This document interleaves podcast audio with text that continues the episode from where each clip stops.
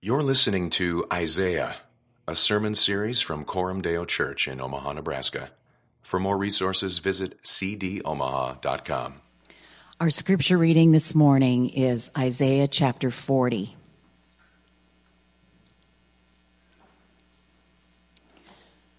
Comfort, comfort my people, says your God. Speak tenderly to Jerusalem and cry to her that her warfare is ended, that her iniquity is pardoned, that she has received from the Lord's hand double for all her sins. A voice cries, In the wilderness, prepare the way of the Lord. Make straight in the desert a highway for our God. Every valley shall be lifted up, and every mountain and hill be made low. The uneven ground shall become level, and the rough places a plain. And the glory of the Lord shall be revealed. And all flesh shall see it together, for the mouth of the Lord has spoken. A voice says, Cry. And I say, What shall I cry? All flesh is grass, and all its beauty is like a flower of the field. The grass withers, the flower fades when the breath of the Lord blows on it. Surely the people are grass. The grass withers, the flower fades, but the word of our God will stand forever.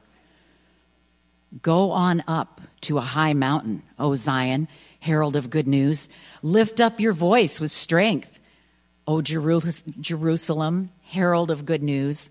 Lift it up, fear not. Say to the cities of Judah, Behold your God.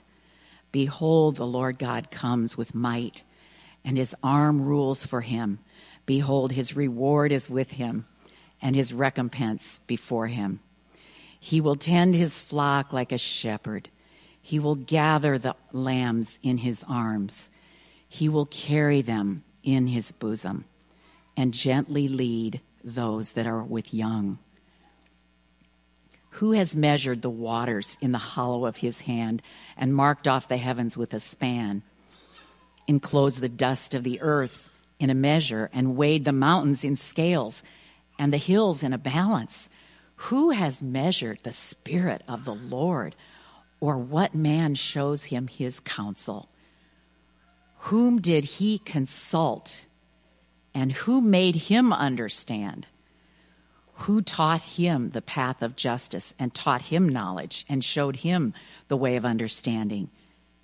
Behold, the nations are like a drop from a bucket and are accounted as the dust on the scales. Behold, he takes up the coastlands like a fine dust. Lebanon would not suffice for fuel, nor are its beasts enough for a burnt offering all the nations are as nothing before him. They are accounted by him as less than nothing, an emptiness. To whom then will you liken God? Or what likeness compare with him? An idol. A craftsman casts it, and a goldsmith overlays it with gold and casts it for silver chains. He who is too impoverished for an offering chooses wood that will not rot. He seeks out a skillful craftsman to set up an idol that will not move. Do you not know? Do you not hear? Has it not been told you from the beginning? Have you not understood from the foundations of the earth? It is He who sits above the circle of the earth, and its inhabitants are like grasshoppers who stretches out the heavens like a curtain and brings them like a tent to dwell in, who, who brings princes to nothing and makes the rulers of the earth as emptiness.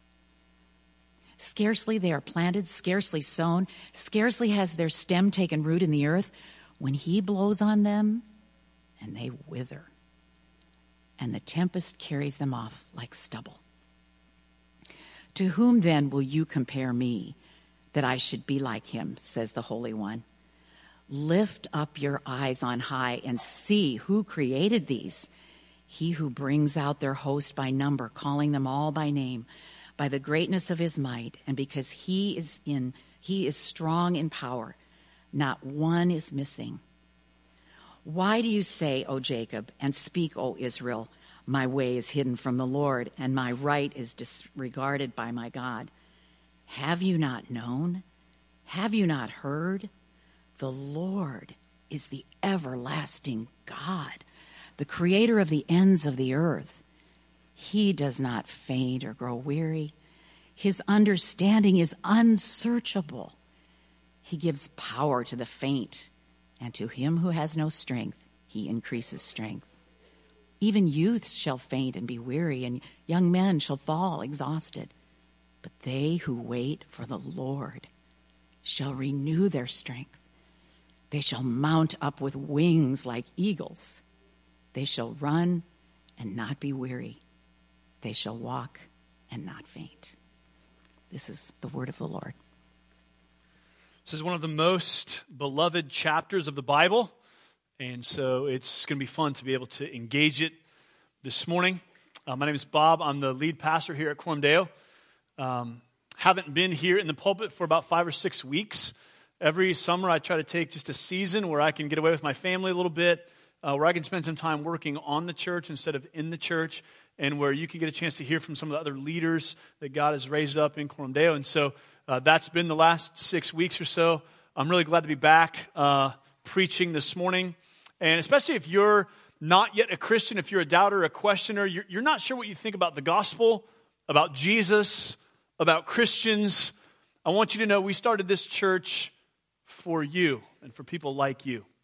Our desire is that this would be a place where you can be, where you're welcome, where you can ask whatever questions you have, where you can wrestle through whatever things you are wrestling through in your understanding of God, and where you can find some people who will come alongside you and, and love you and walk with you in that and, and encourage you. And so uh, that's what we hope to do here, and I'd love to meet you if you're newer. I'll be out in the hallway afterwards. Just come introduce yourself. I'd love to know a little bit of your story and um, how you got here. So, um, I've got three announcements that I need to make before we actually look at Isaiah 40 this morning. So, I hope you'll indulge me just a few moments to highlight a few things that you need to know. And the first announcement is for you men. So, if you're a man in the room, age 15 or older, I need you to stand up right now.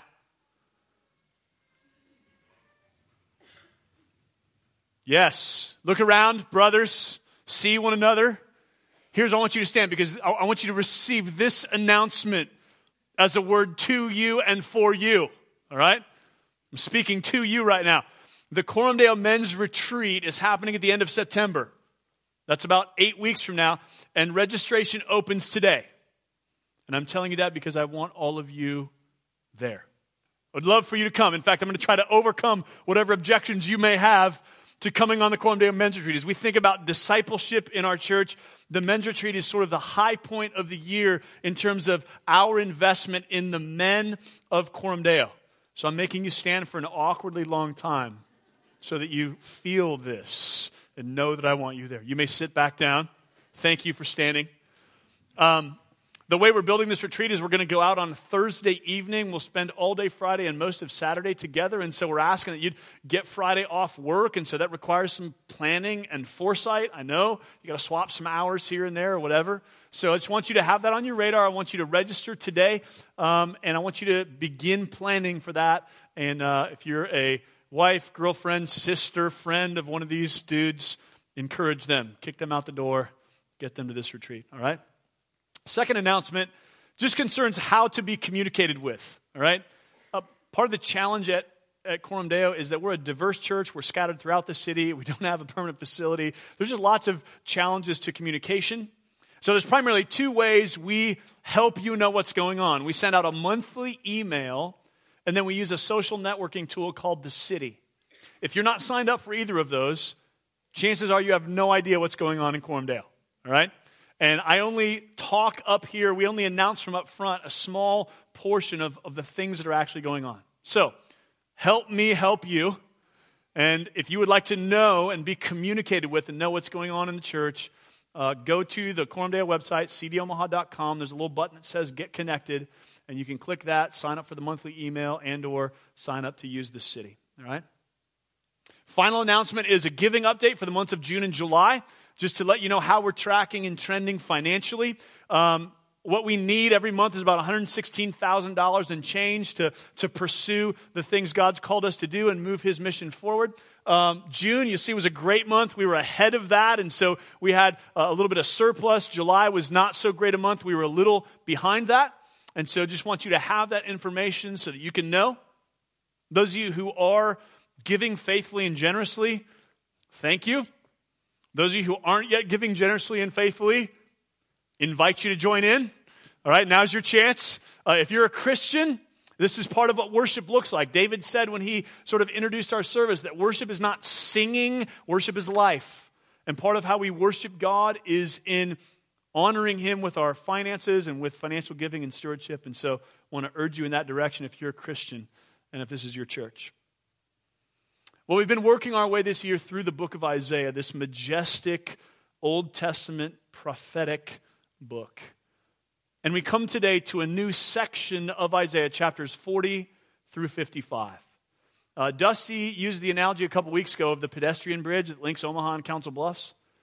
And he said if you want to think about Isaiah using a metaphor. Chapters 1 through 35 are one piece of land, and then you have this bridge from chapters 38 to 39, and then chapters 40 and on, we're in new territory. And so we sort of crossed that bridge, and we're standing this morning in chapter 40, looking out ahead through the coming chapters of Isaiah, beginning a new section of the book. And what that means is that Isaiah is going to highlight for us yet another aspect of God's being and character. I hope you picked up by now that God is the main character in the book, not just of this book, but of the whole Bible. The Bible, the, the key figure and feature and character in Scripture is God Himself. And Isaiah began in, in chapters 1 through 12 highlighting the fact that God is the holy judge. You remember Isaiah 6 Holy, holy, holy is the Lord of hosts. The whole earth is full of His glory. In chapters 13 through 39, the focus was on God as the sovereign king of all the earth, the one who rules and reigns everything and everyone. In chapters 40 through 55, the focus and the emphasis is going to be on God as the suffering servant. Isaiah wants you to see that this holy God, this sovereign God, is also a gracious God, a giving God, a selfless God. And you see the change in tone from the very beginning of this section. The very first word of Isaiah chapter 40 comfort. Comfort my people, says your God. So, so we've, we've come from some stern chapters. Isaiah has spoken some unvarnished truth. But now we come to a chapter where his goal is to offer us comfort. That's an idea we can get behind, isn't it? We like comfort. We're into comfort. No one wants to be uncomfortable. We like to be comforted and we like to pursue comfort. And here's usually what we do in our pursuit of comfort we achieve comfort through a change in our circumstances, right? So let's say that you are not comfortable in your house, or you're not comfortable in your job, or you're not comfortable in your marriage, or you're not comfortable even in your cell phone plan. What do you do?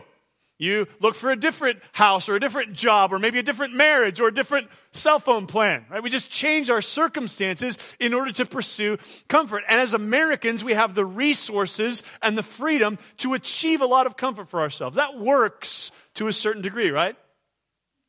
One of the places where my wife and I decided to pursue uh, better comfort in the past year was in our sleeping circumstances.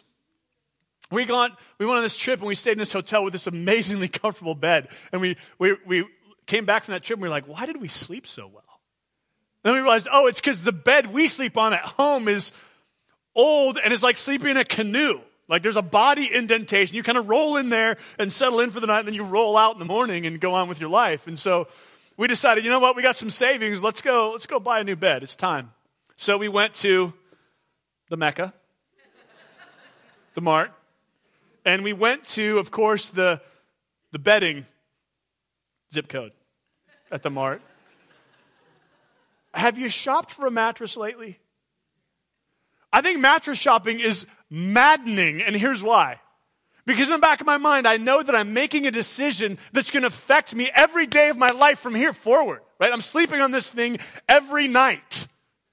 There's no possible way for me to decide in 30 seconds whether it's comfortable, right? I'm in a, I'm in a showroom and there's a salesman standing there. He's like, yeah, try this one out.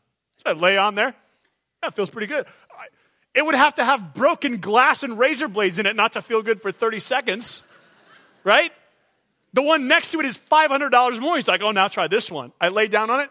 Feels basically the same. Feels like a bed. I don't know. Is it worth $500 more? I don't know. Maybe I'll think so in a year. Right? How do I, what do I do? So we strolled around for hours and made a perplexed decision. And anyway, settled on a bed that actually has been really good. And so they brought it home took away our old one. And man, I've slept a lot better this last year. Been a lot less cranky a lot less irritated because I've been sleeping better. It's just been wonderful. So, uh, in our life, in our experience, that's one small area where we said, hey, there's some uncomfortableness, there's some discomfort. Let's replace that with better comfort. Changing our circumstances, changing our situation. Now, though we've grown accustomed to pursuing comfort in that way as Americans, we all know there's two ways that that pursuit of comfort falls short, right? There's two ways that comfort by changing circumstances actually doesn't satisfy. The first problem is that that sort of comfort is always temporary. In my situation, that bed is going to wear out just like the old one did. Hopefully, it'll take a little longer, but eventually, I'm going to be replacing that as well all the comfort that we pursue through a change in circumstances is temporary and often at risk, right? Your house could burn down, you could lose your job, your spouse could decide to be hard hearted toward you. There's all kinds of risk involved in the circumstances of life.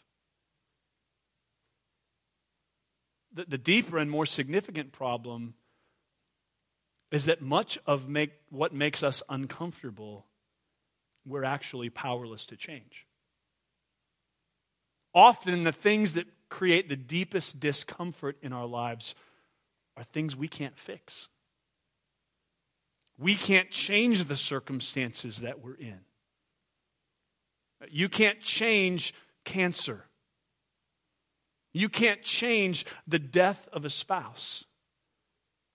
You can't change a messy divorce that still has implications in your life. Many times, the circumstances that create discomfort, we're actually powerless to do anything about. That's exactly where the people of God find themselves as Isaiah is writing to them in chapter 40. In chapters 1 through 39, Isaiah is dealing primarily with events in his own day. He's talking to the people of Judah in about 700 BC when he's living.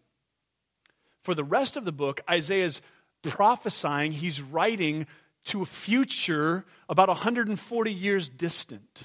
He's speaking about events not in his own day, but events that are to come about 140 years ahead in the history of God's people. And the primary situation the people are going to find themselves in is in exile in Babylon.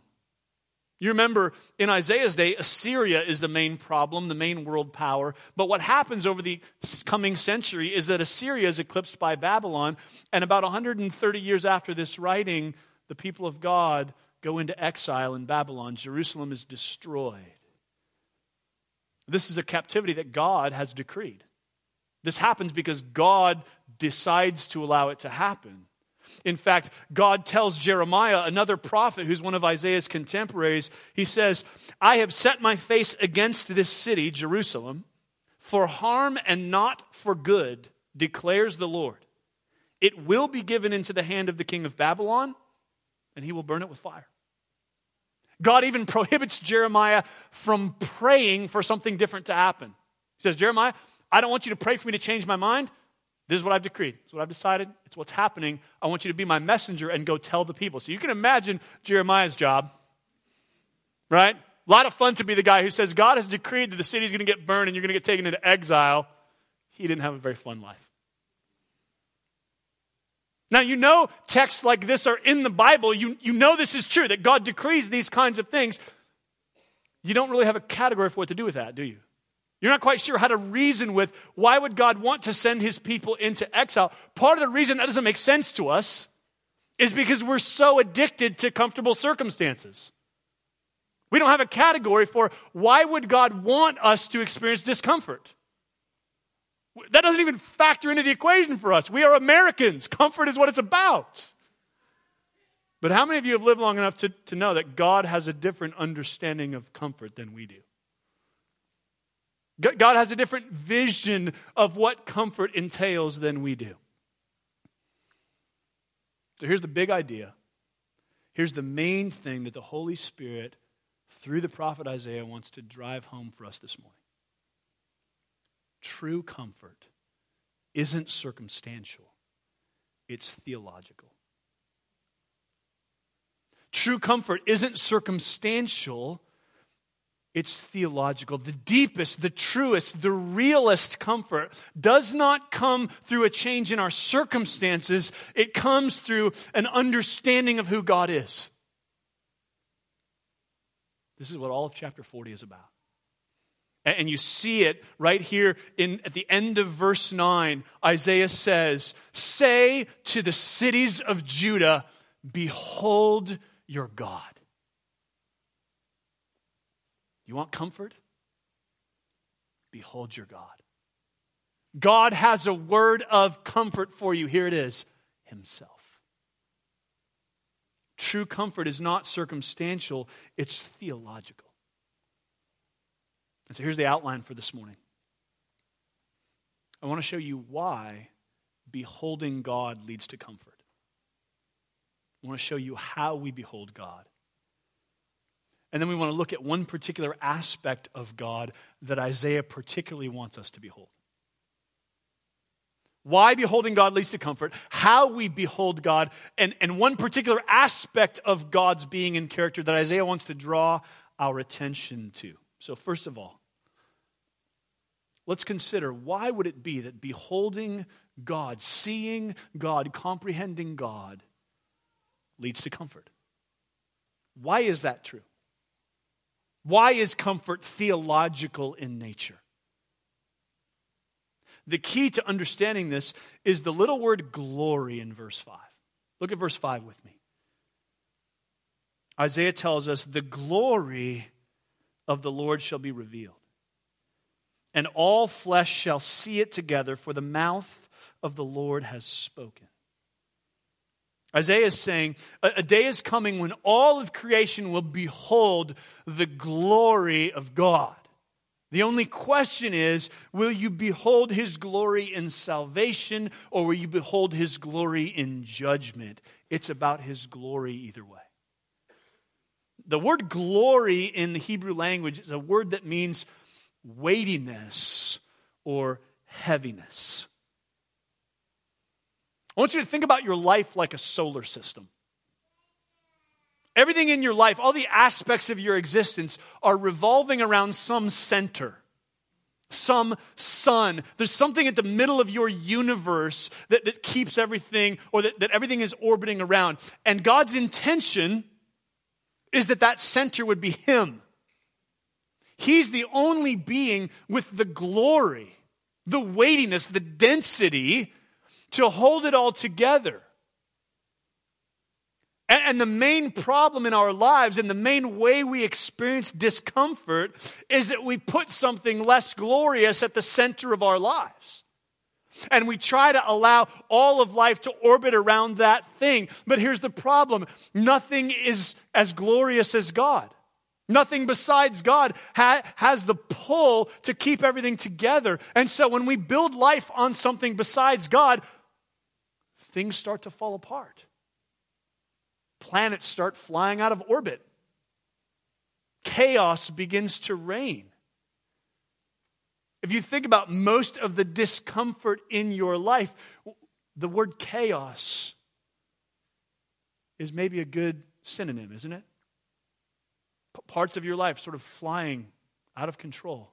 Aspects of your existence feel like they're not grounded and centered and in orbit the way they should be. Why? Because God's designed to be at the center of your world. And when He's not, stuff doesn't work.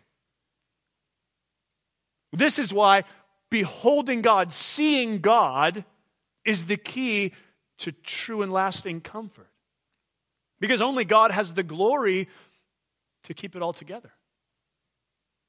And it all being together, your life having to it a sense of wholeness and fullness and peace and meaning, that's the deepest and truest comfort.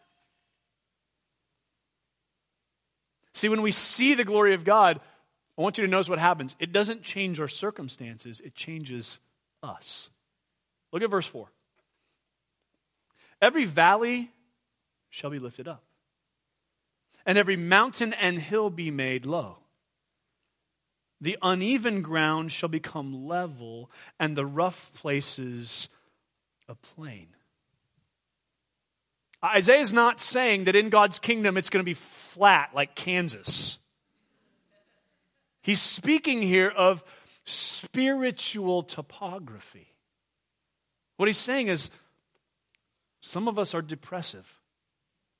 We tend to live in the valleys. But when we see the glory of God, it lifts us up. Some of us are proud and self important. We tend to elevate ourselves, but when we see the glory of God, it brings us low. Some of us are just rough and uneven. But when we see the glory of God, it, it smooths us out. See, the comfort that Isaiah is speaking of and offering to us is not just the comfort of individual wholeness, it's a vision of a community where the glory of God is at the center and the people are being beautified and smoothed out as they experience and participate in the glory and the goodness of who God is. That's what a healthy church looks like. That's what the people of God are supposed to be like. And it comes by seeing the glory of God, by knowing God in all of his glory and weightiness. Isaiah says to us, Do you want comfort?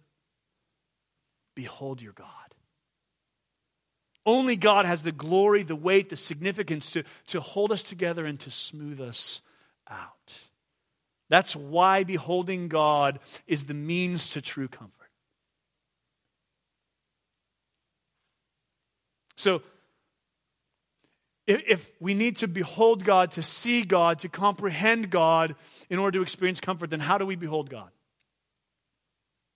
Great. How, how do we do this? How do we get there?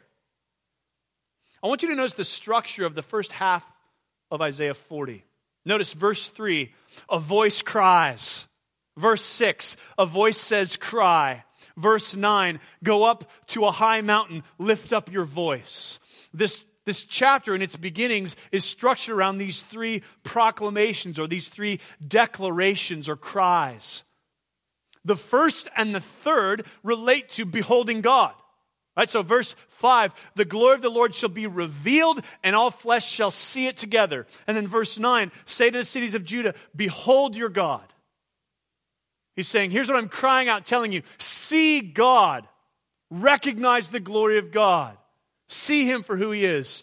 But then sandwiched in the middle are verses 6 through 8. Let's see what they say. A voice says, Cry. And I said, What shall I cry? All flesh is grass, and all its beauty is like the flower of the field. The grass withers, the flower fades when the breath of the Lord blows on it. Surely the people are grass. The grass withers, the flower fades, but the word of our God will stand forever. Isaiah is telling you how to behold God. How do we see God? How do we know what God is like? How do we begin to grasp who God is? Through His Word, through His self revelation. Think about it.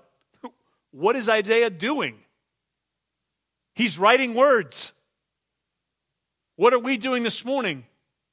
We're reading those words and reflecting on those words and trying to understand those words. And those words are picturing for us and describing for us and painting a picture for us of what God is like.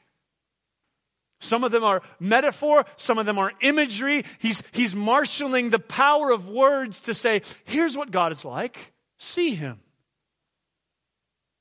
This is how we come to know and see anything is by words that reveal to us reality. Words that connect us to the way things are. So the way we come to know what God is like are through the words that he's given us that reveal him, that show us who he is and how he works. Now, since about 1960 or so, we've been a little less sure that this is how things work.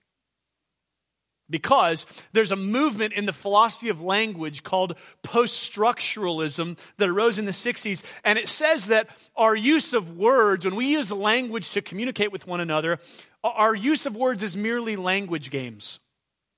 We're sort of just playing games with each other. In other words, there's no objective reality out there that our words refer to, but rather we create reality by our words. It's not that there's an objective reality that exists that we can speak about, it's that we talk and we create reality. Whenever I get into a conversation with some grad student who's been drinking this Kool Aid, here's what I like to do. I like to say in the middle of the conversation somewhere, You don't exist. And they usually kind of are shocked, and I say again, You do not exist. They usually say, I'm right here, we're having a conversation. And I say, Oh, so what you mean is, my words don't create reality, then, do they? Because you're still here, even though I said that you don't exist. So there is an objective reality out there besides what we say. Is that what you're saying? The, the, the, philosophical framework underneath this is so simplistic that any intelligent freshman can tear it to shreds. Yet philosophy departments all over the universe are hiring the learned, the educated, the intellectuals to teach the next generation. Words don't create reality, words describe reality the existence of objective reality is what makes our words meaningful. It's what gives anything meaning. Words describe what is real. Words reflect reality. And so God's words reflect what God is like. The words that God has given to reveal himself to us reflect the reality of what God is like. Now, is language limited? Absolutely. You can't comprehend the fullness of what God is like because God is eternal and everlasting. But you can comprehend truly what God is like. Why? Because the words that He's given, the words that the Bible uses to describe Him, accurately reflect reality. And so God's Word is how we come to see and know and behold God. Isaiah is saying, listen, people of God, you want comfort? Behold your God. How? Through this word.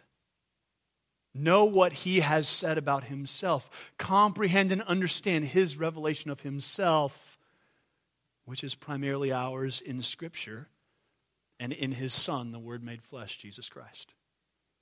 So we behold God through his Word. The point of the Word of God is to show us God. So listen, the point of the Bible, the point of God's Word, is to help you see and know and understand who God is. This is not like the owner's manual to your car, where when you forget how to work the surround sound, you pull it out of the glove box and go, oh, Where is that?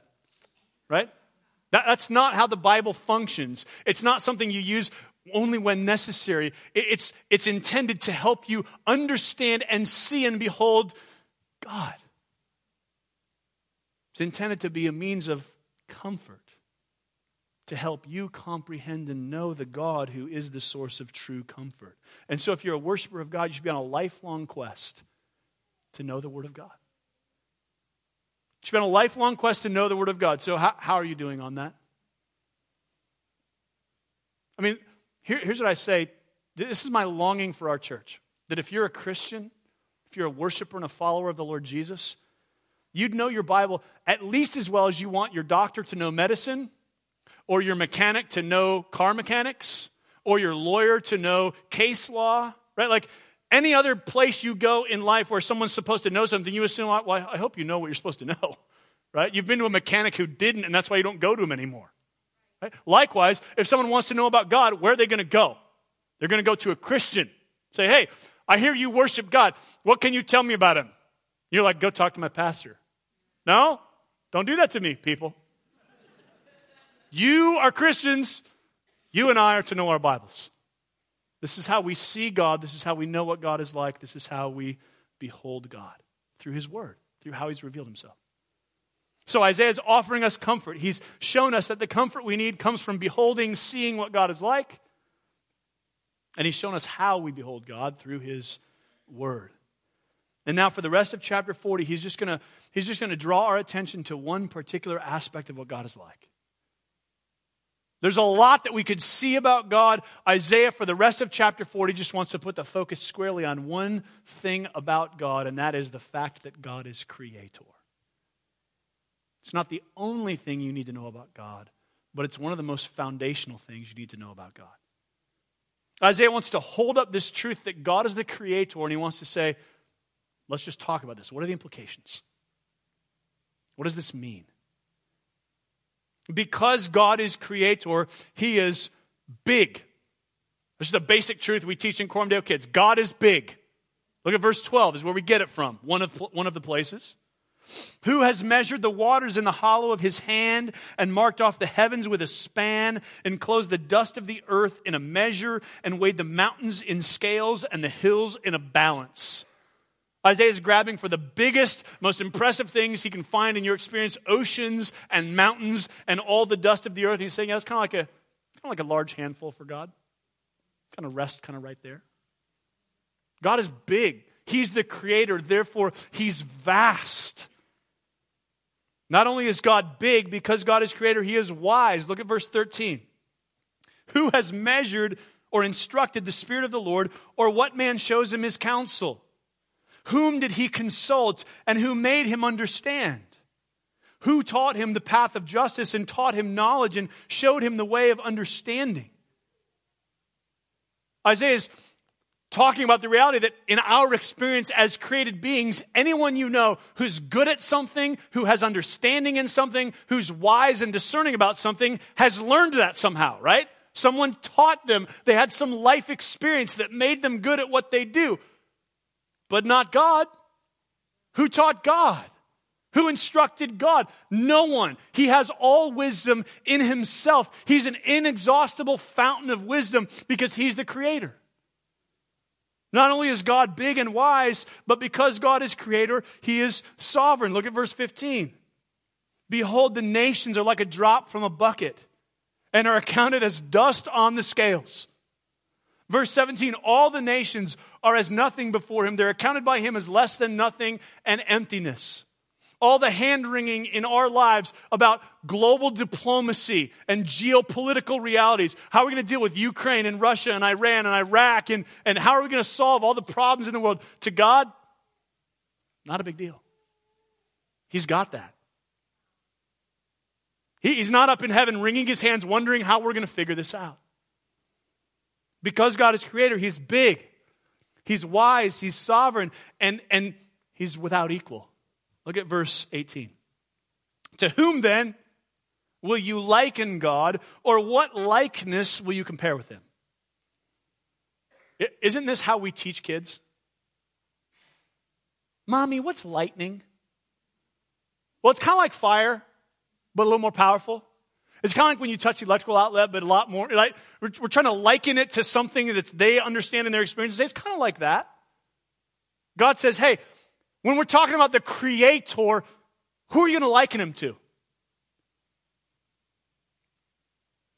An idol? By the way, you're going to see from here forward in Isaiah just all kinds of mockery of idolatry because it's so ridiculous. But, but it's only ridiculous when you step back and reflect on it, right? See, idolatry is the natural disposition of our hearts. We're prone to worship created things instead of the Creator. And so, part of what Isaiah is going to do is just sort of show us the folly of that. Here's the beginning An idol? A craftsman casts it, and a goldsmith overlays it with gold and casts for it silver chains. He who's too impoverished for an offering, if you can't afford gold and silver, he chooses wood that will not rot and seeks out a skillful craftsman to set up an idol that will not move. So this guy spends time and energy and thought and craftsmanship to build this really neat idol that can't even move. Compare that to the creator who spoke all this into existence. Isaiah says it's not comparison. God's without compare. Do you not know? Did you not hear? Has it not been told to you from the beginning? Have you not understood from the foundations of the earth? It is he who sits above the circle of the earth, and its inhabitants are like grasshoppers, who stretches out the heavens like a curtain and spreads them like a tent to dwell in. Verse 25 To whom then will you compare me that I should be like him? says the Holy One. Don't try to understand God by finding something in the creation and then just making a comparison. God says, I'm the creator. Here's how you learn about me. Start with my revelation. Start with what I've revealed because there's not really anything in your existence and your experience that you can compare me to. I'm beyond it. I'm bigger than that. I'm more powerful than that. I'm more worthy of worship than that. I want you to notice that Isaiah does not see creation as some second rate doctrine that we can sort of shove off to the side because the science department at UNO gets kind of nervous about it. well, now, I'm, Isaiah sees creation as a foundational theological conviction. It's important that you see this. In all the conversations about origins, the point of the Bible is not to teach us the how of creation, it's to reinforce the fact of creation. However, God did all this, He's the creator. The fundamental distinction in Christian theology is creator and creation. If we get that wrong, once we remove creator and say all there is is creation, then everything's up for grabs. There's no truth, there's no meaning, there's no authority, and there's no one to whom we owe allegiance and honor and worship. But because there is a creator, there is all of. And we then, as created beings, have to ask the question what does it mean for us to be rightly related to the Creator? This is what it means for God to be God. Isaiah just wants to reflect on the fact hey, God is creator. Let's just think about that. Think about the implications of that. This is the essence of what it means for God to be God. But remember, his goal in this whole chapter is comfort. So he's reminding you of all this deep truth about God as the creator for a reason. Because he wants to bring a specific kind of comfort to your experience. So here's where we see it, verse 27. Notice the change in tone. He's, he's been making all these majestic statements about what God is like. He's been asking all these rhetorical questions. Now he says, Why do you say, O Jacob, and speak, O Israel? My way is hidden from the Lord, and my right is disregarded by my God. Isn't that exactly what we tend to think when we're uncomfortable? God doesn't see. God's not paying attention.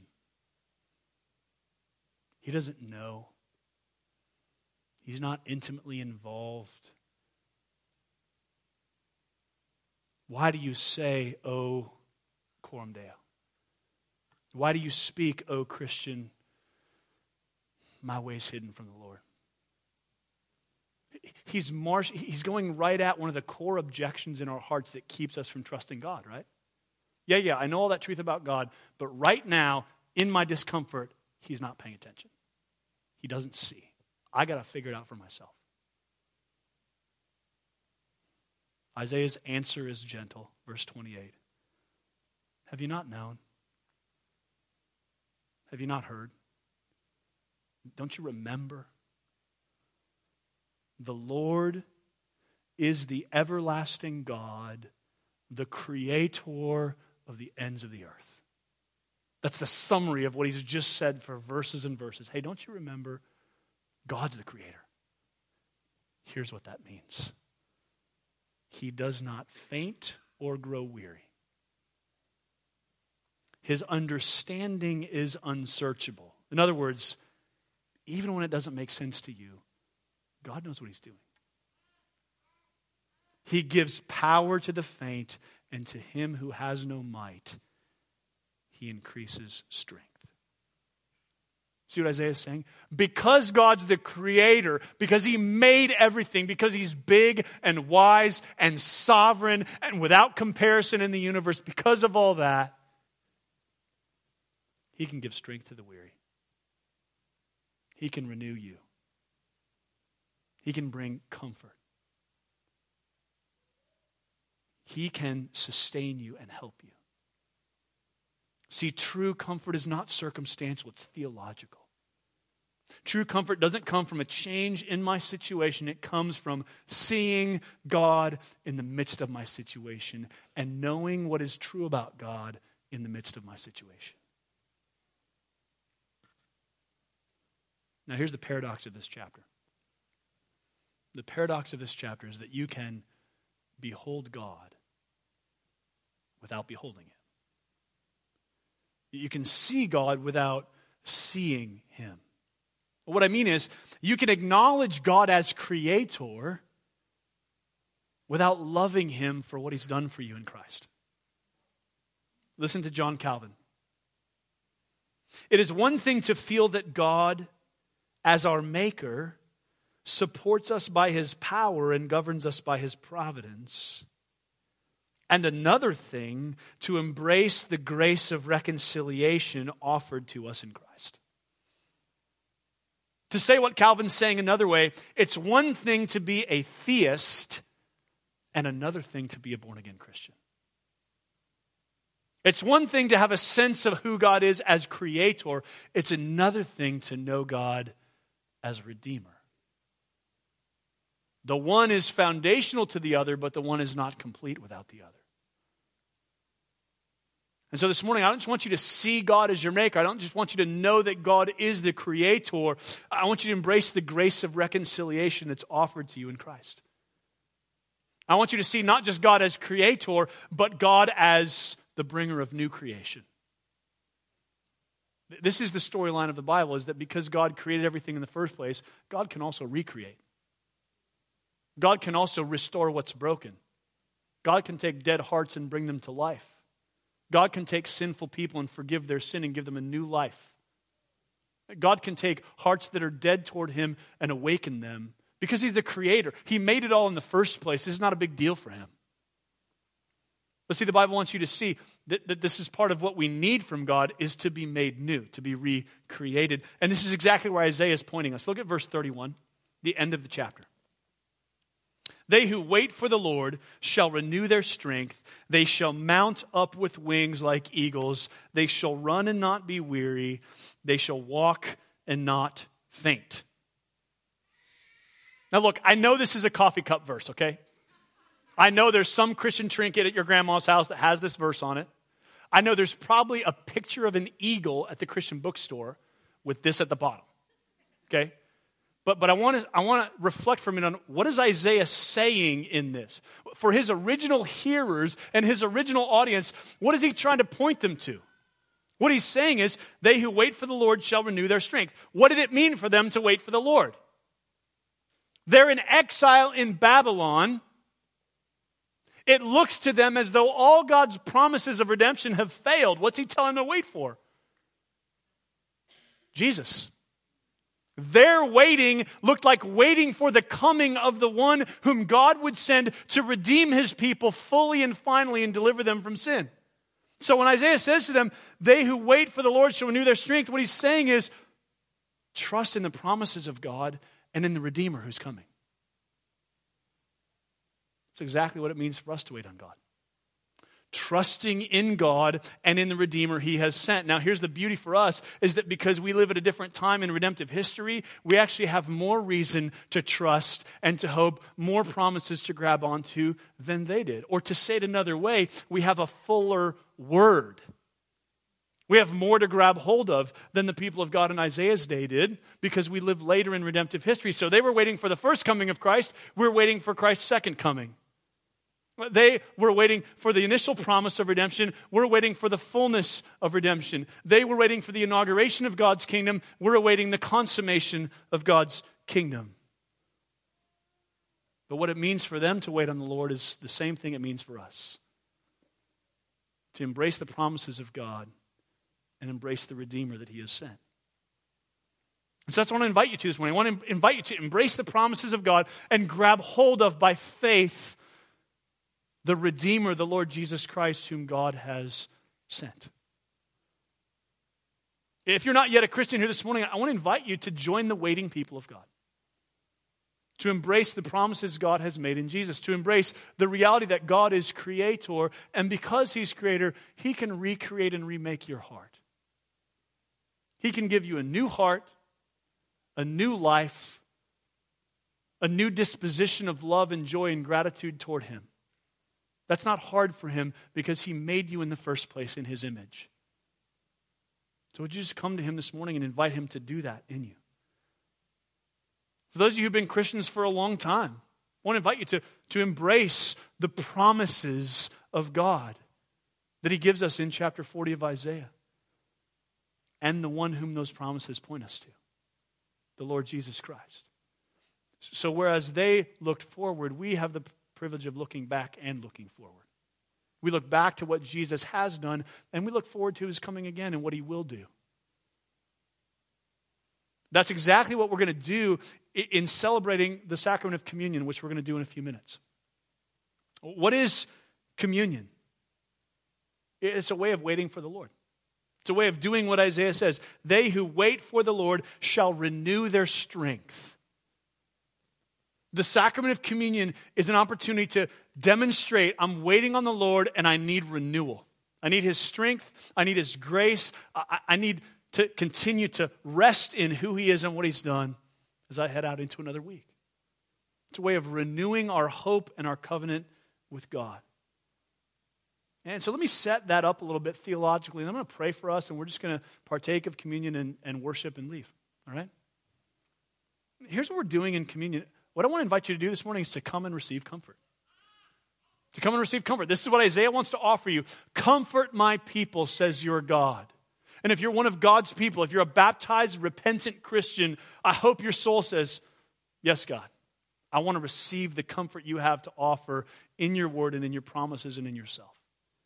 And so, communion is a way of coming and recognizing the primary promise God has made, the thing that convinces us that all the promises of God are true, is the death and resurrection of the Lord Jesus Christ.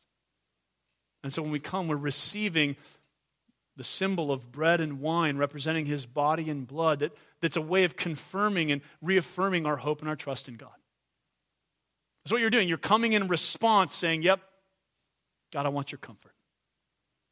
I want you. And, and, and let me just reflect on this theologically for a minute. What I'm asking you to do is to come in response to the preached word of God. There are some traditions in Christianity that say that it's actually in the receiving of the bread and wine where the grace is. So it doesn't matter um, whether you trust really deeply in God or whether you're following God, you just receive this. And in receiving this is where you get grace. The whole point of what Isaiah is saying is no, no, no, listen to me. It's in response to the word that you receive grace.